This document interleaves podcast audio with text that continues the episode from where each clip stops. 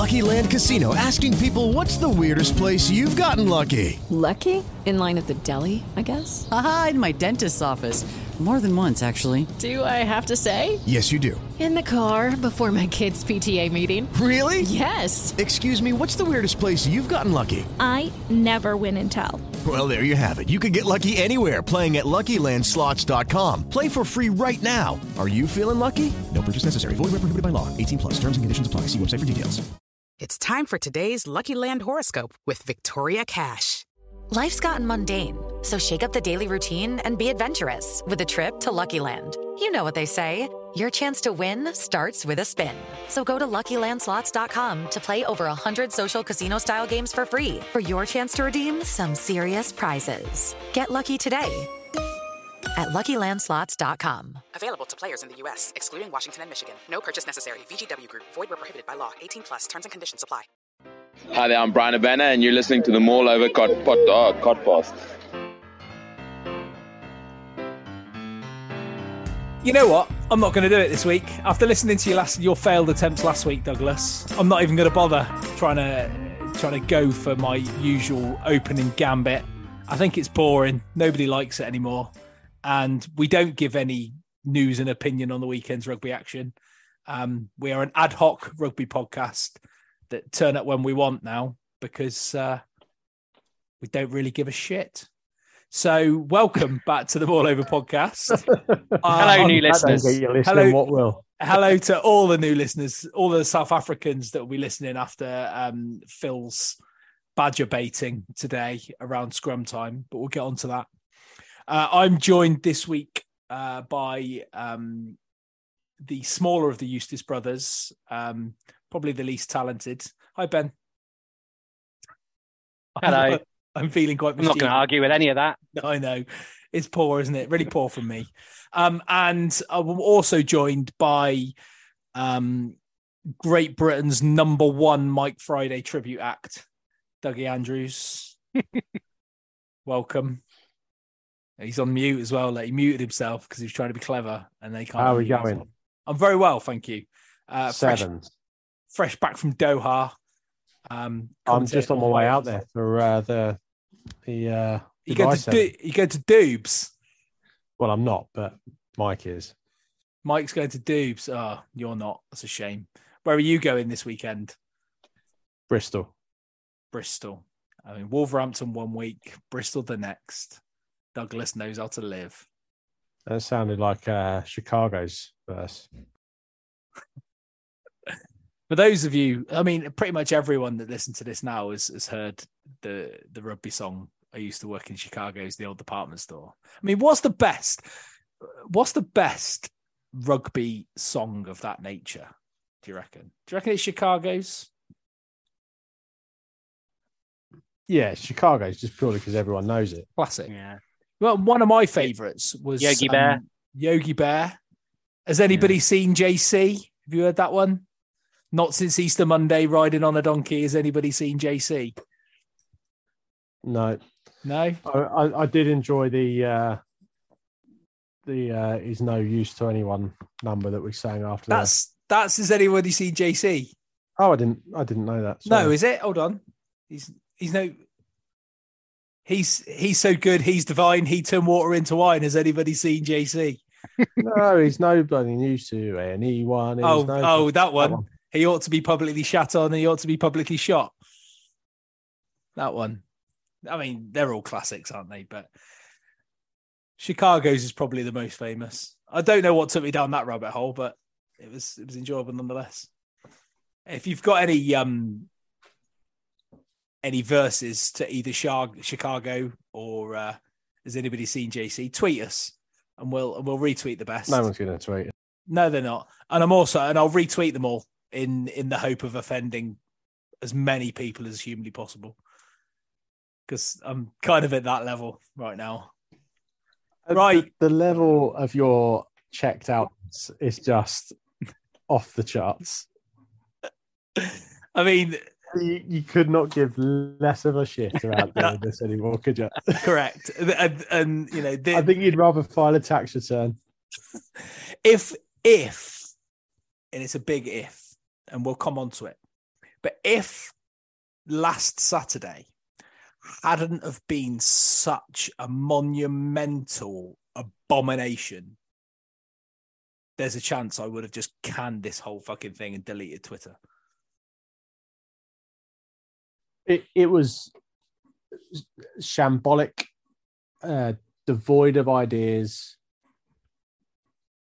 equal parts desperate and lackadaisical. You talking about the rugby or Russ's tweeting? Both. Ineffective, ill-judged. Ginger. Yeah. Sort of huff and puff without any actual result. Yeah. Yeah. Offensive. Bullshit. Bullshit, yeah. Just bullshit. So to warn everyone before we get started, this is probably going to get relatively ranty and be extremely moany. If you've never listened to Mall Over before, we do, to a certain extent, try to remain positive. We do, to a certain extent, try and remain unbiased and factual. No, we don't remain factual. That's utter bullshit. We try and give honest opinion based on what we see as actual rugby fans. And we do, wherever possible, try not to jump up and down on referees' faces because, you know, it's not really the done thing. However, before we get into how bad England were, and I want to make it clear, England did not lose this game at the weekend because of Angus Gardner. They did not. That is a fact. They didn't. But what I will say is, from a fan's perspective, that was one of the worst international refereeing performances I think I've ever seen. And there are a number of reasons why, but inconsistent, like the inconsistency of decision-making, I couldn't get my head around it. And I was so... And the more it was happening, the more I was getting wound up by it. I mean, that second half, there was a number of scrums, and we can use the scrum as a prime example. We had a number of scrums where England were penalised for being unstable and South Africa given a free kick on both their own and South Africa's put-in. When South Africa happened to be unstable at their put-in and England's put-in, it was a reset. When South Africa were boring in and losing their feet behind, it was England's hinging that was an issue. When Faf de Klerk is trying to decapitate Marcus Smith, nothing was mentioned, nothing was said. And I think this is all down primarily to officials being so shit scared of having a little video dossier presented on them by Rassie Erasmus he didn't know how to referee the game, and it was so bad that it just became laughable at the end because you just knew exactly what was going to happen. Now, for all the South Africans that are saying, this is all sour grapes about England losing and your scrum got marmalised like it did in the World Cup final and you lost again, and fine, like we lost. It's not sour grapes. I know we lost because England was shitter than South Africa. But I'm not coming on here and saying, oh, yeah, well, it was the referee that caused this and it was the referee that caused that. I'm just saying the guy was fucking shit. Do either of you two want to say anything about Angus Gardner before we move on to England? Because I say you or me, Ben. You go on, Doug. You'll probably say what I'm going to say. I think the thing that offends me most about Angus Gardner is his voice. You've been boring in there, mate. He sounds like... sounded like fucking... Australian Kermit. Yeah, exactly. Yeah. Or Fuzzy Bear. Yeah. Waka waka, you were hinging. No, he wasn't great, but... There were 15 worst performances on that pitch, and there was one performance in the coaching box which I would say put everyone in their place. So I'm not going to blame Angus Gardner. That's what South Africans do. I do wonder the combined effect of Razzie's bullshit is. I don't know, mate. I don't know. I don't think you blame Gardner for that. I mean, I'd like to think, and probably Angus Gardner would probably like to think, that he just had an off day rather than Rassie was affecting him. And hopefully we, you know, it's not giving Rassie the credit, if that's the right word, he doesn't deserve to say that. I mean, you're absolutely right, Doug, that I'm not going to get upset about the referee on Saturday. I'd rather get upset when the referee costs a match. But he could have given us a penalty every 2 minutes and we probably still wouldn't have won. The only one that I think... Well, yeah, because when we did have penalties, we had, for some reason, Owen Farrell shanking and past the post. We got one of the most ice-cool kickers on planet Earth and the actual fly half being told to mind his place and let the grown-ups kick. Yeah. I mean, the one I think is, it does bear mentioning, is Faf de Klerk's lucky that he missed, because Faf de Klerk does that all the time. Yeah, that was the time, and he's been getting away with it for years because he's little. Yeah, he was definitely aiming to take him out there. Yeah. You know, he might not have been aiming for his head, but he was definitely, you know, it was a cheap shot from the blind side. You know, you could see that in the first replay. So I think he is lucky he didn't catch him, because if he had been a split second earlier, he would have caught him right in the side of the head. But, you know, he didn't, so there's not much the ref can do about it. But, no, you know, he should cut that out. Fucking Bucks Fizz wannabe. I'm glad he got injured. I mean, I can't stand him. I just can't stand him. Yeah. You know what? It was really stupid. You know what I like about him is every time he comes on the screen, I'm compelled to say, she's cute. I mean, when he was at Sale, I started to think to myself, like, maybe I'm just overreacting. Maybe it's just the haircut. Maybe he's just got an annoying face. And as soon as he played in that South Africa A against the Lions, I was just like, God, I can't stand the bloke. And, you know, it was stupid by Johnny Hill, but I don't really blame him. You can understand why Johnny Hill has done it. And de Klerk has made he's made 3 square meals a day out of that. Isn't it? Yeah. And it's just... It's a shame he didn't manage to drop him into row C of the crowd or something, but, you know. That would have been better. But still, it, you know, brainless. And we can add that to the list of brainless things that England did, starting, you know, potentially with selection. Where do we go with Eddie Jones and his selection policy? Because, mate, we've been saying this for 3.5 years. Where do we go with Eddie Jones? We go in, and ironically, the answer is we're going absolutely nowhere with Eddie Jones. Well, we're going backwards now. We are absolutely going backwards. Every other team has moved on apart from England. It's like he's spent the last 2.5 years going, I need to freshen up this England side. You remember when he first dropped Mako and all those guys? It was all we need to evolve as a team. We need to do this. We need to do that. And basically, he's got to 8 months away from a World Cup. He's shat a brick and he's brought everyone back. Yeah, and it makes no sense. The players, like that, the discussion we had on our Twitter group about, he must be the only person in England who thinks Alex Coles is the best flanker in England.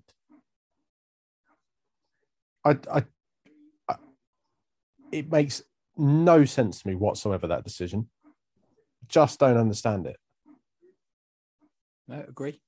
Yeah, and then to take. So, did you notice he took Coles off right? Instead of putting Simmons on, he took Coles off and put Ribbons on and moved Itoje to six. I just don't understand it. Because it's not like those players are of such imposing physical nature. We spend every week when we talk about Premiership Rugby bemoaning Saints for being soft. Yeah. And then we're putting two Saints players in against the most physical team in the world. Why are we trying to beat them at their game? Why are we trying to do what they do when we've got such unique talents in our player pool? It's he's just completely myopic. He's completely obsessed with his own genius. We may not make it out of the groups of the World Cup because we don't have a clue what we're doing.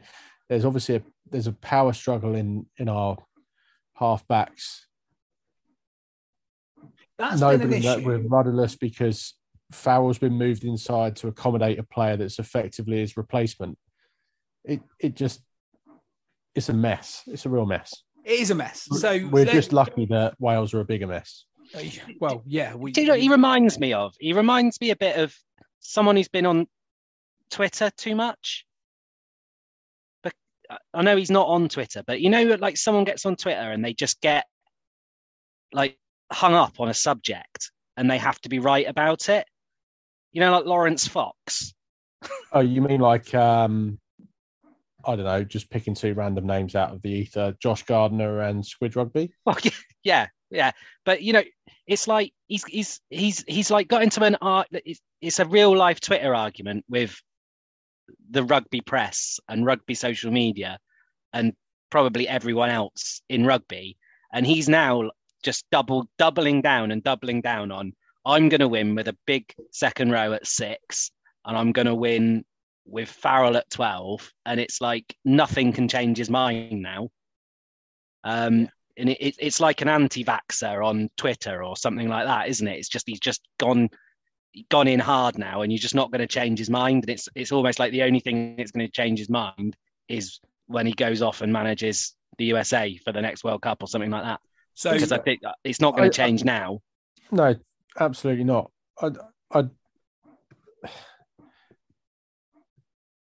I understand that, but like what I want to understand is what is his plan? What is this mystical thing that he's trying to do that he won't let anyone know about? You know, it's like one of those builders who says, "Oh yeah, I'll be round next week. Yeah, I'll be there," and they never come. Yeah, that's exactly the point. A half-built wall. He's sort of trying to give the impression that he has a plan, but you have to give some indication of any kind of plan for anyone to believe you. Like at the moment, it's just like run a couple of phases and then mill around a bit until the opposition is sat in your pocket and you drop the ball. And I don't think that's the plan, but, you know, it could be. So just taking the back row, for instance. So on Friday night, there was Kenningham and Dombrandt for Harlequins. I know he's looked at Kenningham before. Dombrandt's obviously been involved. Ludlow for Gloucester. Then Saturday, there weren't too many. Ben Curry wasn't playing. I mean, we've literally got a clone of one of the best back row in the world. Then on Sunday for Leicester, there were two young guys playing for Leicester who at this point last year and potentially through the Six Nations, they were sort of the great white hope, weren't they? Do you remember when Ollie Chesham played and everyone goes, oh, this guy looks good. Another 5.5 potentially. The same with George Martin. Came out of nowhere, played a couple of test matches off the bench, random training squad. Oh, where's he now? Not even getting any sort of look in. There's quite literally two Willises that could do a good job. You know, the rotting carcass of Billy. Benny Vunipola, who played in all of the Simmons played at 8 in did Simmons play at 8 against Japan? Yeah. But other than that, like Billy Vunipola, he's so far done. Yeah. Like, yeah, I mean, there's so many more dynamic options. I mean, you could play Lewis Ludlam and even Aaron Hinckley, who's been amazing for Saints. Well, Ben Earl is the name that springs to my mind. Dave Ewers.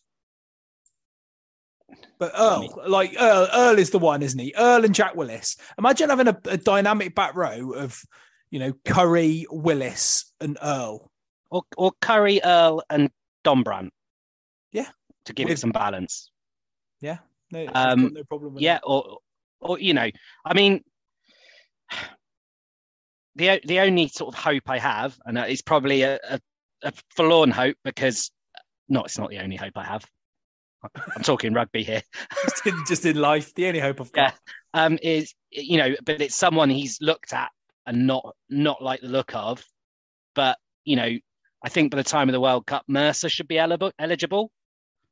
But, you know, he played him for half a game against Japan, didn't like what he saw and never picked him again. But Shepherd's crooked him as well, didn't he? Yeah. I mean, you know, that's a guy who's always looked like an international to me, you know, but he's not a Billy type. He's not going to necessarily smash a hole where there isn't one, but he's a bit more like Dombrandt where he might find one. You know, it's sometimes, like you say, it's infuriating when some players have had a lot of chances and been binned when they've actually looked like they might be able to step in the side, like Earl has, or some haven't been given hardly any chance at all. And, you know, and then other players have just disappeared that have been around for ages. So what is his plan? I don't know. I mean, Freeman, he was gone after a half. Yeah. And what frustrates you more, Ben? So you mentioned Freeman there. The poor guy didn't even get a chance to have a ball in his hand to attack. He plays in a Saints side. Yeah, I mean, they were saying go forward ball. Right? I've seen people openly criticise Manu Tuilangi for his performances in the autumn. The guy hasn't even had the ball. How can you criticise him when he's not getting the ball? And there's power struggle between Smith and Farrell. And we've been down this road. We were down this road before the last World Cup. We're going down the road with Ford and Farrell. We're going down this road again, right? If Farrell plays, he has to be 10. And actually, it showed against, you know, yes, we were chasing the game and it was a little bit. But as soon as we had Farrell at 10 and a couple of centres, we actually looked like we could go forward. And I know Slade made a couple of errors, but he scored the try. You know, Noel was decent when he came on, but like we look like we've got a bit of an attacking structure with Ford and I keep saying Ford and Farrell with Smith and Farrell. It may as well be Ford and Farrell of 3 years ago. It's exactly the same, and you can't. You know, I've said it over and over again. Marcus Smith plays very well for Harlequins when he's got a big cunt inside him and a big cunt outside him. That's what he does. Sorry for the C bombs, but I've got to stop you there. I think that's too simple. I don't think Marcus Smith is allowed to play with the freedom that he does at Quins. He's not allowed to make decisions, mate. I agree. They play to such a rigid structure. Yeah. They play to such a rigid structure. And he's got such a big personality outside him who won't let him stray from that and who wants to make the decisions. And let's be frank, he's probably calling the plays. Yeah. Marcus Smith is effectively just a very well-paid pivot. Yeah. That's a fair comment. But equally, you see the game plan that Harkins play, and Smith is allowed to run those plays, yes, because he's not got somebody outside him telling him what to do, but equally he's got defenders that are being fixed by a big 12 and a big 8. either side of him, that he can go either way or he can miss them both. With England, England are so easy to defend against because they've got nobody inside that's carrying hard enough, and they definitely haven't got somebody outside Smith that's carrying hard enough. I just don't agree, because you think about the amount of times that you have Tuilangi running first phase ball and you have Vunipola on the inside of him. He's got the two biggest cunts in England. He didn't have Tuilagi running off a first phase ball. But once they used it once off the first line out, and it worked, and then they never did it again. Partially because they couldn't get the ball out of a scrum. Well, I'd also argue it's because Farrell plays at 12, and he won't let that happen. He wants to have the ball and be making decisions. I think there's an issue with Farrell wanting to be the main man, and it affecting the whole of the game plan because it has to go through him. So Smith effectively is just taking the ball and dishing it to Farrell. To make the play. I agree. So we're not doing anything until Farrell gets the ball. So we're limited on what options we can run from. Like, how do you run an entire game plan from 12? It's quite clear that you can't. But we've said this for years, when it was George Ford in exactly the same position. If Owen Farrell plays, he has to play 10. And it's clear. What I don't understand is how three fucking idiots in their front rooms can see this, but the most highly paid man in world rugby doesn't get it. Despite it being there in black and white and with the best team of analysts and coaching. And I just don't understand. And like, he must know that the public opinion has turned against him. So why not just come out and say, this is what we're trying to do. We were trying to do this for the World Cup. We're trying to do this. No, it's like no one buys his bullshit, because it's like, what actually are you doing? You won't tell us. And every time we watch the team play, and when people pay 200 quid to go to a South Africa match, they served up this dross week after week, game after game, and you just sort of laugh it off with your stupid pithy interviews. It's ridiculous. I completely agree. And the whole building for a World Cup narrative is so tiresome. If he was building for a World Cup, he wouldn't have dropped Billy and Mako at the end of the last cycle. What he's tried to do is build for a World Cup, but he's bricked himself and he's brought all this stuff back, and he's created so much of a problem by bringing Smith in and not giving him autonomy, having Farrell hold his hand. He doesn't know how to get out of that situation now, because if he drops Smith, he's going to get pilloried. And he feels like he can't drop Farrell because it's his captain. So he's made the rod for his own back. I would actually have no problem with him dropping Smith and even putting Smith on the bench. I'd rather drop Farrell. Farrell offers nothing. I actually think Farrell is an exceptional 10, and as a distributor, and you know, he might not be as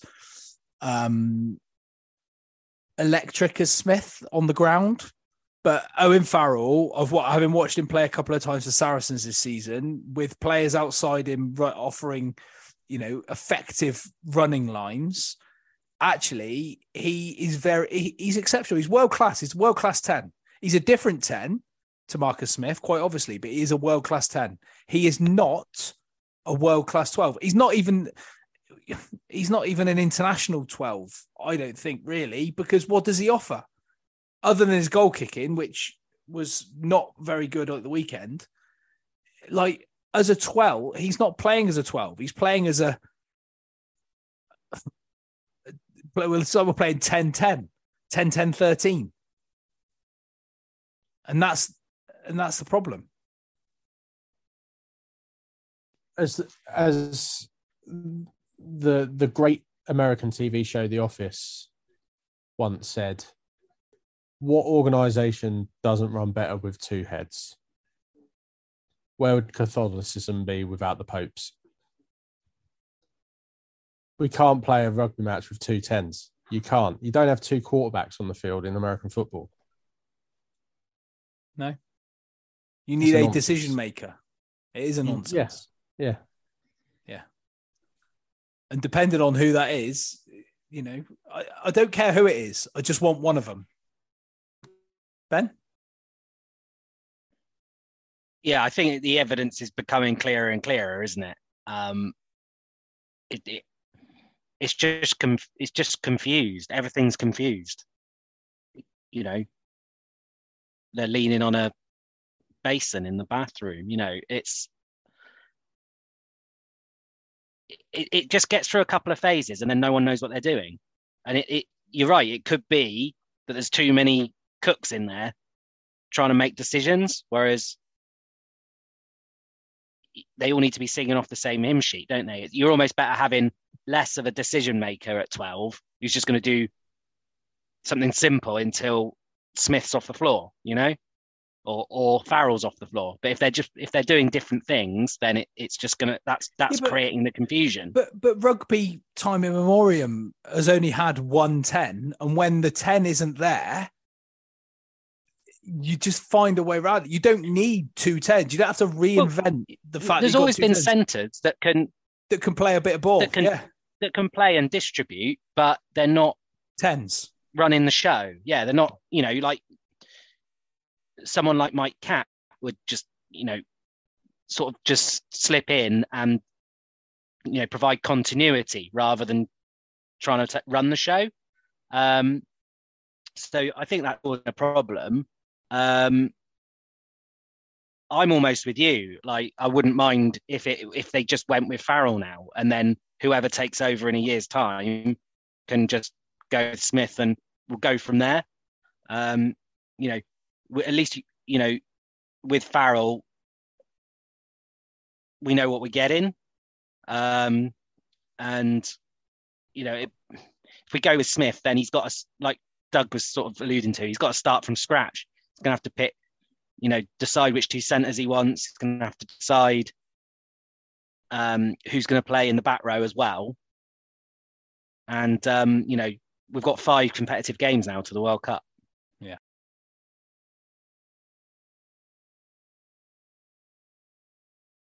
Yeah, you mentioned we've only got 5 competitive games left then until after until before the World Cup now. So we've got the Six Nations.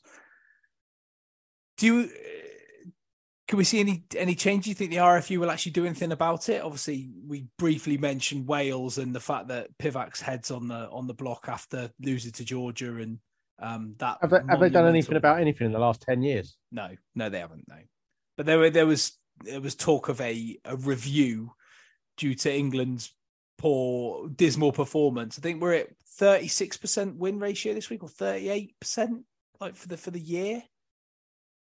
You know, we were shit in the Six Nations. We've lost now to Argentina. We scraped a draw against New Zealand when really they threw it away, let's be honest. And we got absolutely dry reamed by South Africa. How can they not be considering his future? I don't think they will, just because it's so close. You know, he's going to go afterwards anyway, isn't he? So why pay him off? You know, and because it's looking extremely likely that we're going to get pumped by everyone in the World Cup. Yeah, but what I do worry about is the front row situation, because I don't think it matters who's coach or whoever it is. I don't think we've got many front rows because we can't keep them fit. Yeah, the ones that manage to stay fit are well, you've got those 6 but, carcasses, you know, of the ones that they used to be. Like, yeah, Mako. You've got those 6 players, but there's no one really battering the door down to come in, is there? So, you know, at hooker, the 2 hookers we've got are decent. Yeah. They're decent. And then you've got Genge, who is, you know, arguably world-class, but Sinclair is a shadow of his former self. He just kind of struts around thinking that he's amazing when I haven't seen him have a good game before the last World Cup. Probably, certainly since the World Cup. I agree. Final. I think he really does think he's made it, doesn't he? He thinks he's Yeah. I tell you what, he reminds me of a bit of a shitter Joe Marler. Yeah. And you know what? He's definitely one of those blokes that would say, well, what do you know? You've never played scrum. You've never played as a loose head or a tight head, whatever stupid position he plays. You know, he's one of those people that would just not value the opinion of people because he knows best because he's a professional rugby player. Yeah. Yeah. But then we've got the likes of, and this is where we fall down. You know, Will Stewart scored a couple of tries against New Zealand, but the likes of Will Stewart, Joe Hayes.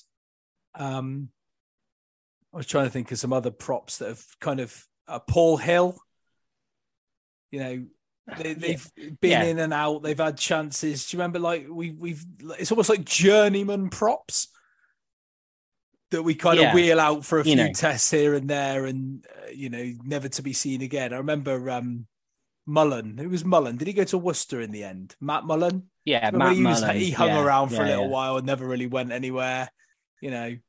And it's just we lack any sort of real grit in that position. Yeah, you know, like proper strong boys. I mean, Genge wants to fight people, and he's tenacious, and he, you know, fair play. He is a strong boy, but like proper strong boys, like the South African boys that came on, were reminiscent of the Vickery, Woodman, White. Do you know what I mean? Just immovable objects as opposed to these fucking incredible athletes. I don't think props are supposed to be incredible athletes, are they? They're supposed to be Stonehenge. Props. They're supposed to be props. Yeah. You know, and it's nice that they've got good at pushing or they can carry, you know, but that's on top of their day job, isn't it? It you know, like Phil Vickery was a good ball carrier, but he could prop. You know, you've got I've gone blank. What's the Irish prop? Furlong. I mean, you know, he's good at scrummaging. He might not be the world's best scrummager, but he does his job, and then you've got the other stuff on top. Yeah. Whereas, like, you know, Mako. Absolutely, yeah. He came on against New Zealand and carried brilliantly, but he's struggling to do his day job now. But there isn't anyone knocking on the door, is there? I mean, you'd say the next prop, the prop that's most unlucky to not be anywhere near the squad, is Dan Cole. How old is Dan Cole? I mean, I know he's old, but he's probably not as old as we think, because I think he was fairly young when he came into the squad, but he's got to be, you know, way into his 30s, isn't he? 35. So, yeah. And you could argue, like, I don't want to be going back, much like I didn't want to be going back to Vunipola. You know, I don't want to be going back to Joe Marler and Dan Cole either. We need to be finding new players, people to take these things forward, but to be actual props. Mm. You know, Harry Williams and Alec Hepburn have fallen off the face of it. If you like Ben Moon, came on and he would just scrummage. He was just a really, really good scrummager. Didn't really want the ball, wasn't even interested in it. But Kay used to come in, do his scrummaging, went home. I thought Harry Williams did pretty well for England. You know, he only made a few sub appearances, but I thought he always did pretty well. You know, Hepburn was probably the opposite. I think he was just a bit too underpowered to be an international. But I thought Williams did pretty well. But I haven't seen. Is he injured? Because I haven't seen him. No, he's been playing. He just can't get in. I mean, I'm trawling through the lineups at the weekend, and I'm trying to find. You've got Shona, haven't you? Shonerts, Donerts. There's the Shona, Rapava Ruskin. But again, like his scrummaging is questionable. I mean, is he even English, Rapava Ruskin? I don't know. He's been in some squads, isn't he? He's English qualified. Yeah. English qualified. Haven't we got supposedly one of the best scrum coaches in the world as well that we poached off South Africa? You can't How do we keep getting these coaches that are supposedly amazing coaches? They work with Eddie Jones for a year and their reputation is in tatters and they leave depressed and alone. Yeah, never to be seen again. Yeah. It's a fair comment. Like, remember when John Mitchell came in? Remember when we had the Simon Amor, the best sevens attack coach, you know, who's going to revolutionise all of our attack? Remember when, you know, all these people, and it just makes you feel like we're going to end up with Eddie Jones leaving and Richard Cockrell coaching England full time. Do you know what the worst thing about? We've moaned about this now for pretty much 40 minutes, but do you know what the worst thing about this is, and probably the most depressing thing is? I'm actively looking forward to us getting out of the World Cup and getting rid of this bloke. Yeah, just so that we can, you know, hopefully get somebody in with a bit of vision. I really hope it's not Scott Robinson. We have too many good options over here that know English club rugby that, you know, hopefully will come into this with eyes open. Who would you like to see? Personally, I'd love, and this may shock you, but Mark McCall as director or head coach, Sam Vestey as attack coach, and if not Sean Edwards, then maybe maybe a Kevin Sinfield or something like that. I mean, I think Kevin Sinfield would be a really good appointment for the RFU, just PR wise at the moment. Yeah. But what Vestey's done for Saints, what McCall's done for Saracens, Oblique, Under a Cloud, and what Sinfield has done for Leicester, I don't think could be overstated. I think that would be a good team that would actually play good rugby. What do you make of this supposed RFU shortlist to replace Eddie Jones? I haven't seen it, if I'm honest. With O'Gara, Edwards and Robertson, I think. Well, O'Gara won't want it because if Ireland bomb the World Cup, Farrell's gone. So that job then becomes available. He won't want it. Edwards won't want it because he'll be getting absolute bunts in France. And to be perfectly honest, coaching that defence must be the easiest job in the world. Just go out there and smash people, lads.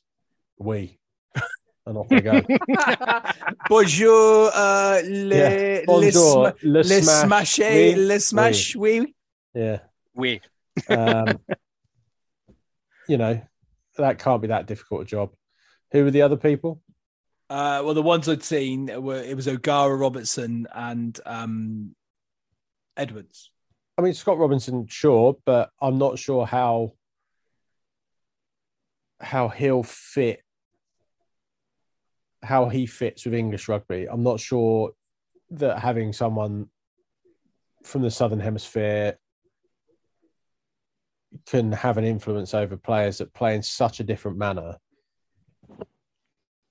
on a weekly basis. I think it's got to be someone from up here, really.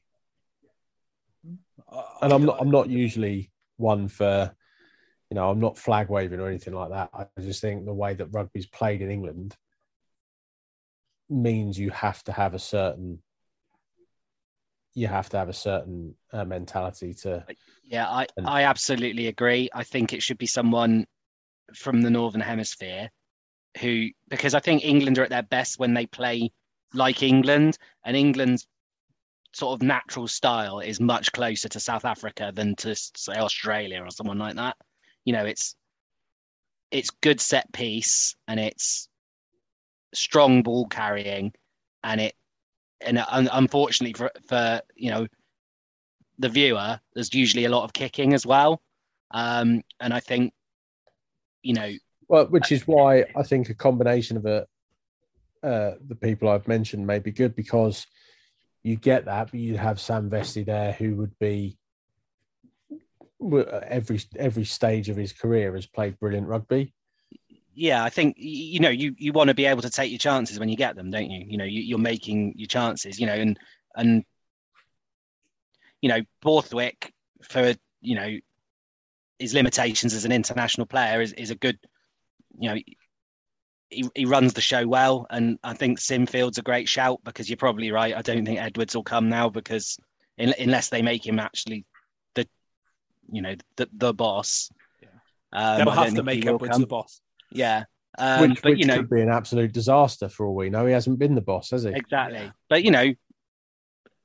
But, that is the kind of combination I think they should be looking at rather than completely.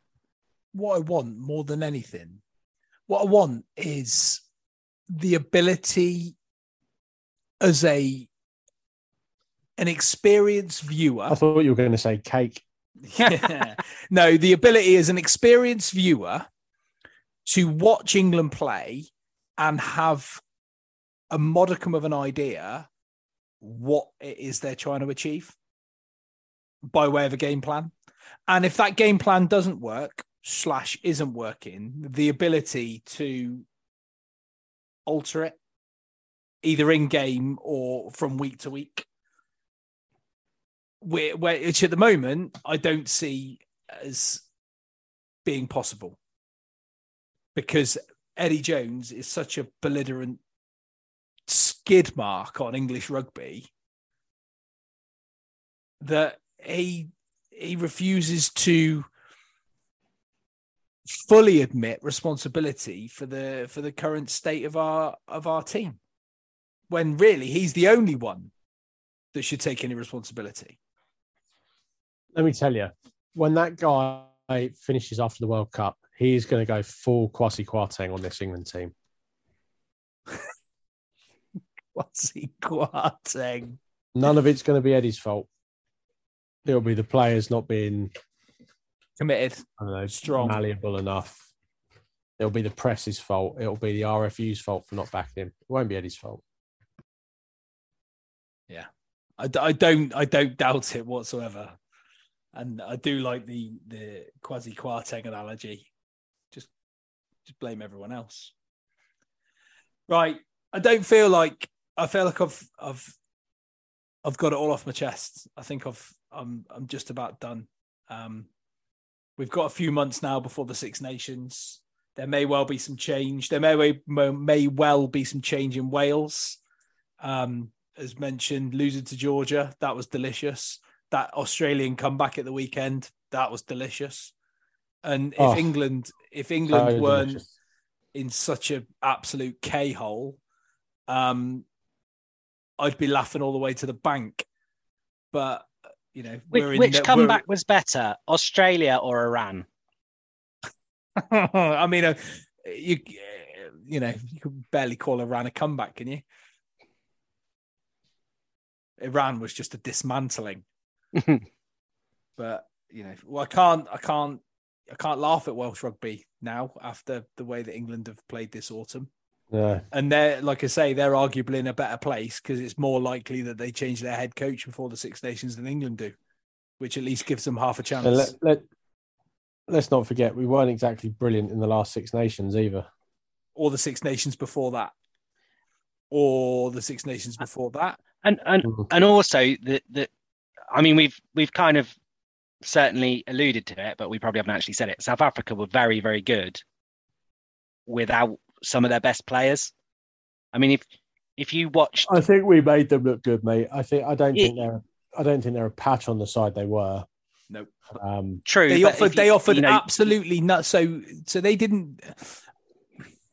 I say they didn't beat us. They did beat us. So there was the kick. To talk about the game. Did that same side lost to Scotland, right?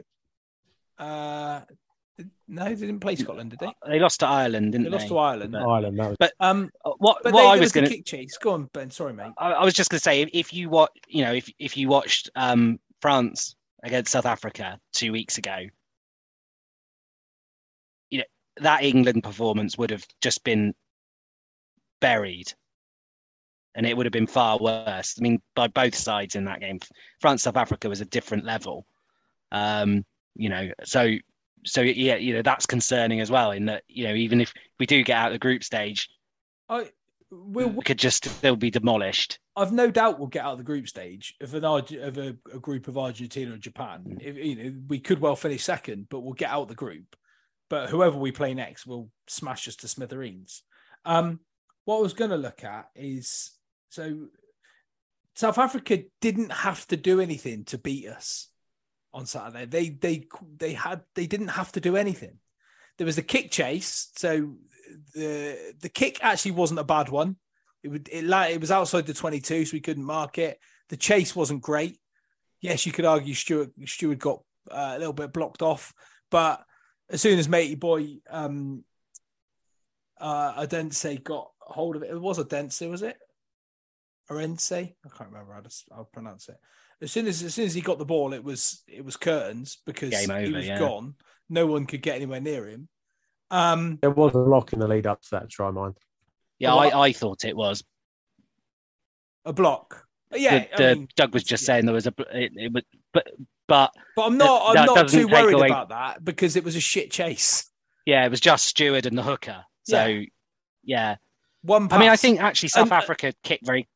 They kicked well. Yeah, but they kicked very cleverly, I thought, because they most of their kicks at first glance looked actually short, but they were putting them in so much traffic because England had all their blockers, and they were actually getting in the way of either Stewart or Freeman, whoever it was that was going to catch it. They were actually being almost blocked by their own team because the kick was just that little bit shorter, which made it very difficult. And their own chase was pretty decent. So I thought that was pretty clever play, really. But at the same time, that is a fairly basic tactic. Yeah, I mean, we made Wilhelmser at times look like prime Dan Carter. The back line, they barely made any passes between them. Dielende didn't really do anything. They ran him a couple of times, didn't go anywhere. Like the try they scored, the Etzebeth try shouldn't have been given. Like Itoje's hands as a first man were on the ball, lifting the ball. He told him to leave it when he didn't have to leave it because he was that was a weird one. It was so weird. But again, he played the ball on the floor. He knocked it on. Pick your infringement, but it was given. Whatever. So there's 14 points where they've scored that potentially they shouldn't have been given, that would have made it closer. But we didn't deserve it. We didn't deserve to win the match, and I'm glad that we were punished, in that way. But South Africa, as I say, they didn't have to do anything to win. We gave as a team, England gave them everything. And that was it. Like you say they played well. They did some functional bits in the set piece without being, amazing. And their backs did nothing. So I would say they didn't do that well. Absolutely nothing.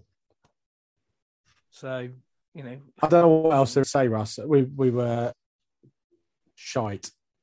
Absolutely shite. We are shite. We should have just started with that. Yeah. Yeah. Well, just ended it.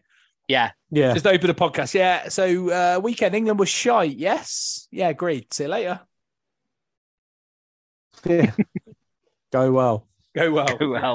Right. So let's stop talking about that now. Any other business, Doug?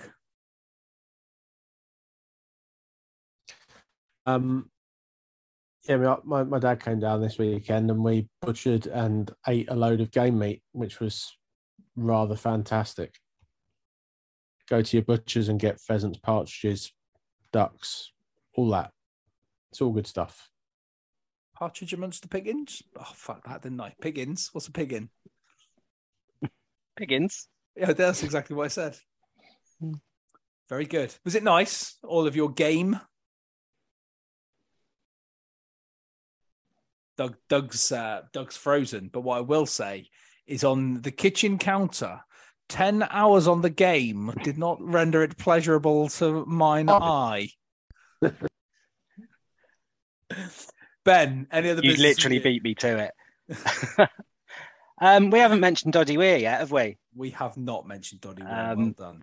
So, yeah, very sad news. great man.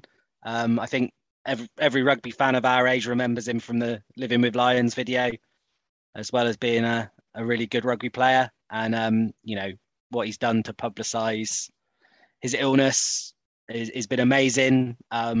Hopefully Kevin Sinfield will get, probably should get a knighthood, I think, if nothing else, on the same subject. But yeah, really sad news. And yeah, I mean, I'm sure no one that knows him is listening to this, but, you know, best wishes to everybody involved. Yeah, I mean, the inevitability of it doesn't make it any sort of easier when it does come, doesn't it? And, you know, he transcended rugby, all of the nations, you know, an underrated rugby player. He was actually a very good player. Mm-hmm. Just played in a pretty shit Scotland side of that era. So it was unfortunate for him, but a great man nonetheless. So yeah, hopefully all of his hard work won't go to waste, and there'll be some cures for MND at some point in the future. I'm a Celebrity. Did you guys watch I'm a Celebrity? Quick change of pace. Let's change of pace. I'll end it with I'm a Celebrity. Do you watch it, Ben? No. The amount of television programs I've recommended to you that you won't watch because they're not real. Yeah, you're going to sit here and talk to me about I'm a Celebrity. Just think it's funny, mate. You're an absolute disgrace. Fat human cunt. It was funny, but what was funnier, I was going to say, is, shall we say, the left of the population losing their collective minds over Matt Hancock being in the jungle, and the absolute losing their collective minds over Matt Hancock being in there and actually not being that much of a dick. Yeah, like when he's potentially a politician, not necessarily playing a character, but like. You've got to be a certain type of person in politics, and you know it was a bit odd. And what kind of person would you be in politics, Russ? Oh, an utter cunt. You would definitely be fiddling expenses. Not guilty. At least you said expenses. I have got no problem making uncomfortable decisions and decisions that people don't like. I've got no problem saying stuff that people don't like. You're odd. I genuinely, I mean, I've got no problem saying stuff that people don't like, you know, whatever. I would like one day, it's not going to happen in my lifetime, but I'd like one day for like a normal person, right? A normal down to earth person with a little bit of a brain and in the head on their shoulders, to be in charge of the country rather than some of these fucking public school nonces. May or may not be nonces. I don't know. There's nothing ever proven. But nonce may or may not be an actual nonce. But yeah, like this, all of them, and I don't care who tries to tell me that the people in charge of Labour aren't also fucking rich public school fucking idiots as well.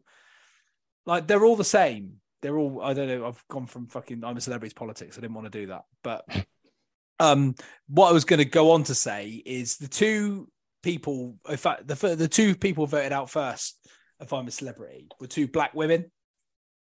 And straight away, the narrative all over to Twitter and social media was, oh my God, I can't believe these people, so institutionally racist that these two black women were voted off a popularity contest first, where everyone, quite literally everyone, has the opportunity for an equal vote, and people didn't vote for him. So, you know, whose fault's that? That's all. There's Russ. It's their fault. Well, no, it's not anyone's fault. But don't moan about it. I bet they didn't vote. The people that were moaning about those two, the Charlene and Scarlett being voted out first, I bet they didn't get off on the I'm a Celebrity app and cast their votes like the millions of people that were out there. People fought and died. Yeah, they did. People fought and died for our opportunity to vote on I'm a Celebrity, didn't they, Russ? They did. And the people out there not voting. It's a disgrace. It is a disgrace. It's a disgrace. Right. It's time to go. Anyway, will no one remember the great X Factor War of 1943 to 44? No, that was Will Young. That was the travesty when Will Young beat Gareth Gates. That was Pop Idol. And I remember, do you remember when the winter I was at Bentley Priory, when me and Doug were, mostly drinking and smoking tubes, it was Michelle McManus. And I don't know why I remember that, but... I thought you were going to say you had to go in and sort out the 1984 MasterChef massacre or something like that. No. Oh, no. We were not trusted with anything other than... the free bar at the Naffy that wasn't free. No further questions, Your Honour. Right. Let's get out of here. It's been a pleasure. We may or may not be back next week with something. Seeing as though Premiership Rugby is shit as well, that can get in the bin. Positive. We're the worst rugby podcast in the world. They really are, aren't we? No, because that's blood and mud. Thank you very much. Right, speak to you later. Yeah. Go well.